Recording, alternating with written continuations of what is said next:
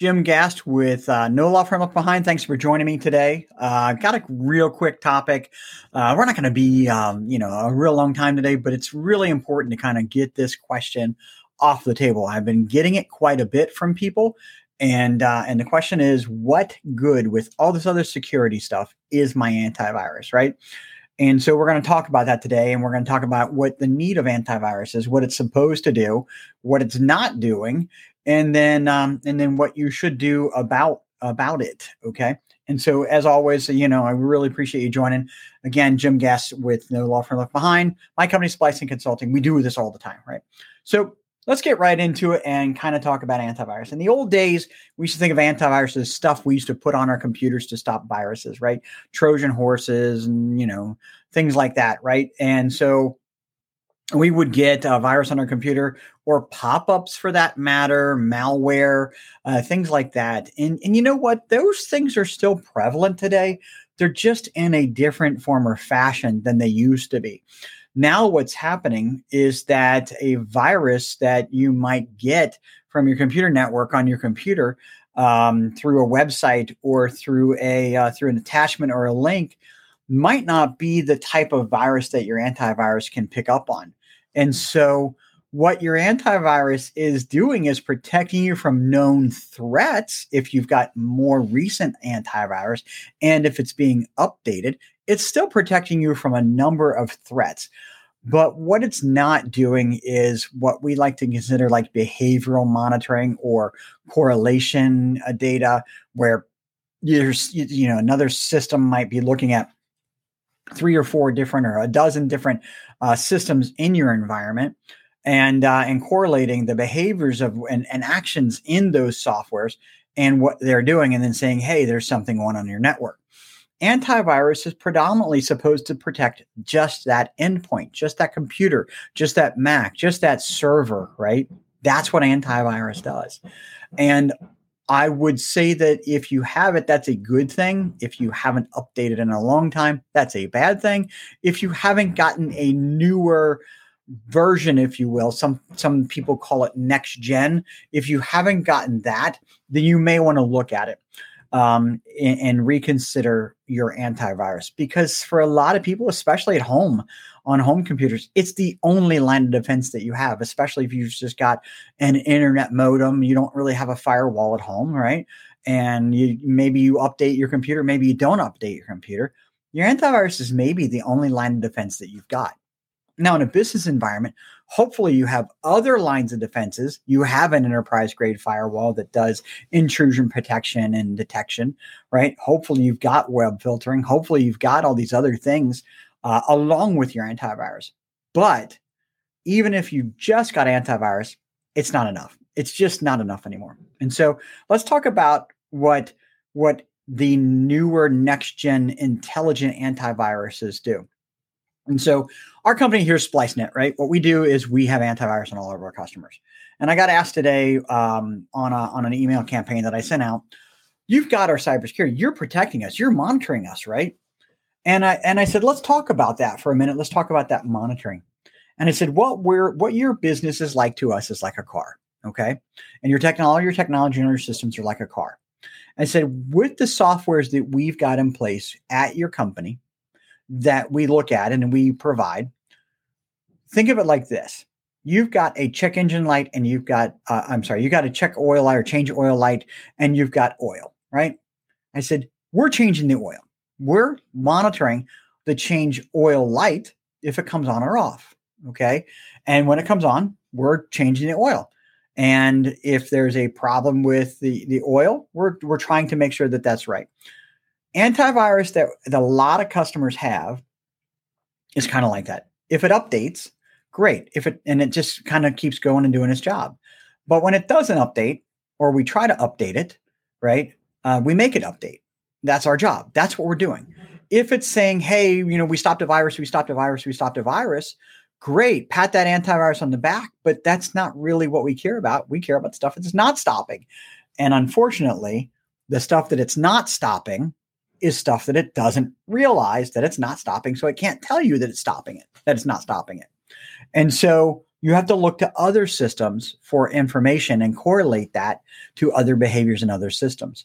So many of your MSPs are just making sure you've got antivirus. And if it was disabled, re-enabling it. If it's not patching, make or updating, making sure it's patching and updating, right? That's what most of your your managed service providers like uh, like my company does is just just that's the monitoring.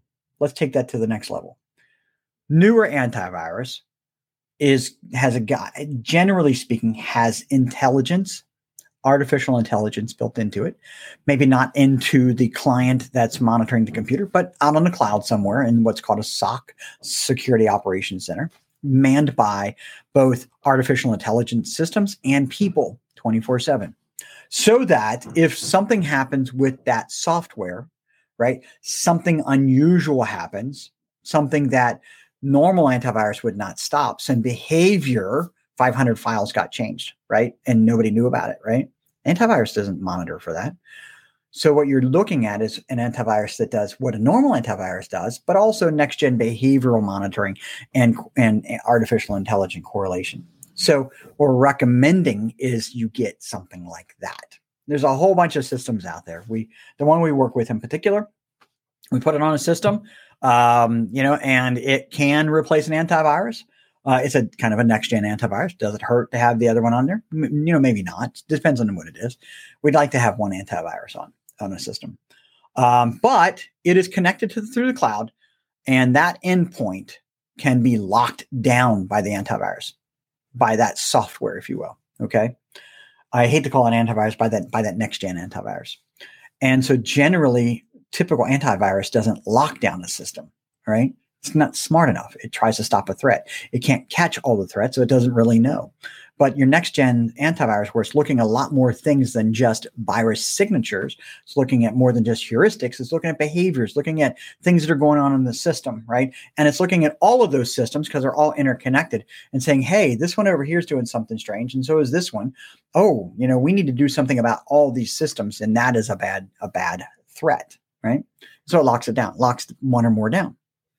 So that's what newer next gen antivirus should be doing. It's not what the current antivirus is doing.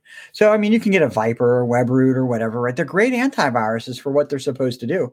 Um, your MSP might, you know, say, hey, yeah, we've got that. We're providing that to you. We're keeping it up to date, but they're not monitoring it. It takes a team of people 24 7 lots of people to monitor that stuff. And then they get in touch with organizations like mine to say, hey, we've seen some unusual behavior at three o'clock in the morning on this system and this system. We shut it down, uh, locked it from the network so it can't affect any other things. We also locked out the firewall ports so they can't get out on the internet, right? And they can't do anything else on the internet because we're all protecting against ransomware, is what we assume we're protecting against today. Uh, also, the exfiltration of data, the stuff that, that they were sending out, we stopped that stream too, right? And and so you know now we have to actually go to cleaning it up and fixing the situation. That's what next generation antivirus needs to do.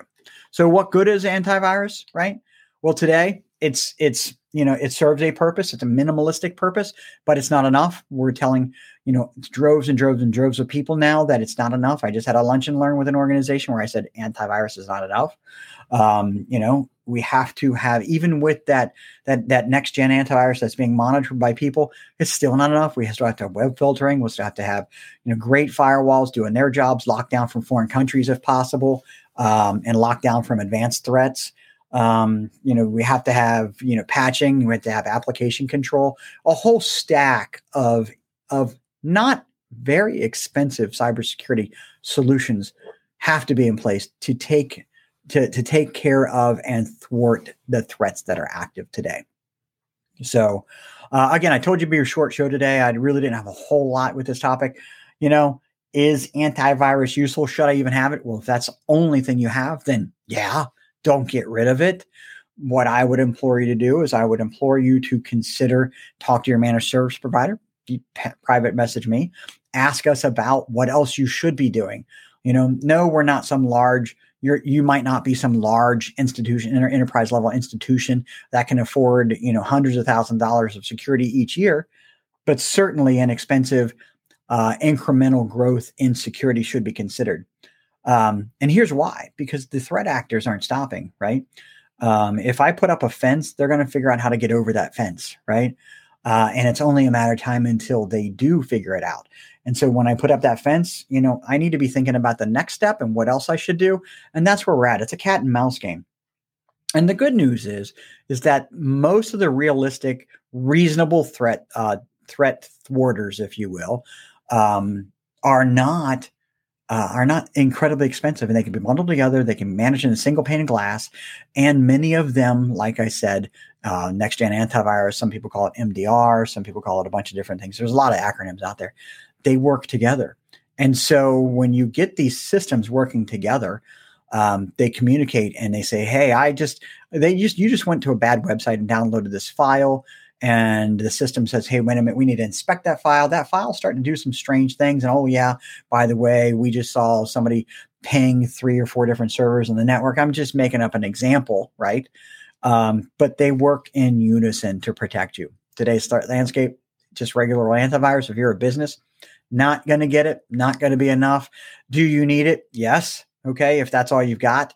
Um, but I implore you, I, I, I, I seriously implore you to consider more options with your MSP. Now, if you want some more information on this kind of thing, uh, I got a QR code up here. So you can uh, hover your phone over the QR code and click the link that it brings up and, um, and find out more about, you know, the cybersecurity landscape, some of the things that can be done.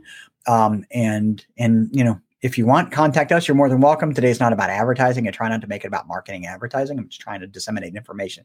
But in the effort of, of helping people in law firms, my goal is to make sure that you've got the information you need. Look, if you want to call me up, you want to private message me and say, "Hey Jim, what about this? What about this?" I'll give you the information. Take it back to your IT company. That's okay by me too. You know, just get the questions answered. Have somebody talk to you do an evaluation. Matter of fact, you can sign up for an evaluation at that site as well as download the report. Um, happy to help, happy to advise. So listen, again, today, no law firm left behind. What good is antivirus? Final story. It's okay. It's not going to protect your business, your law firm from the threat actors that are out there today. It's a multi-layered approach starting with next gen antivirus, if you ask me. So, real quick, if you're not a member of No Law Firm Left Behind on LinkedIn, please go so go go uh, find the group. Matter of fact, I'll put a QR code up. I'll make a QR code for that too.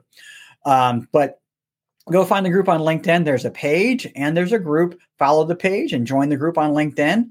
No Law Firm Left Behind. All you do is go go do a search. Remember that we are on all the major pod, pod, podcast platforms. I can't talk today. I've been doing a lot of presenting today, so pardon me. But uh, we're on all the major podcast platforms Apple, Spotify, iHeartRadio, on all the major platforms. Just do a search for No Law Firm Left Behind. If you're looking for all the past shows, you know, just hop on our website, splice.net forward slash no law firm left behind. Do a search for no law firm left behind, probably a little bit easier, and uh, and grab all of our past shows. Plus, we've got a great YouTube channel with all two, probably close to 200 of our shows there as well.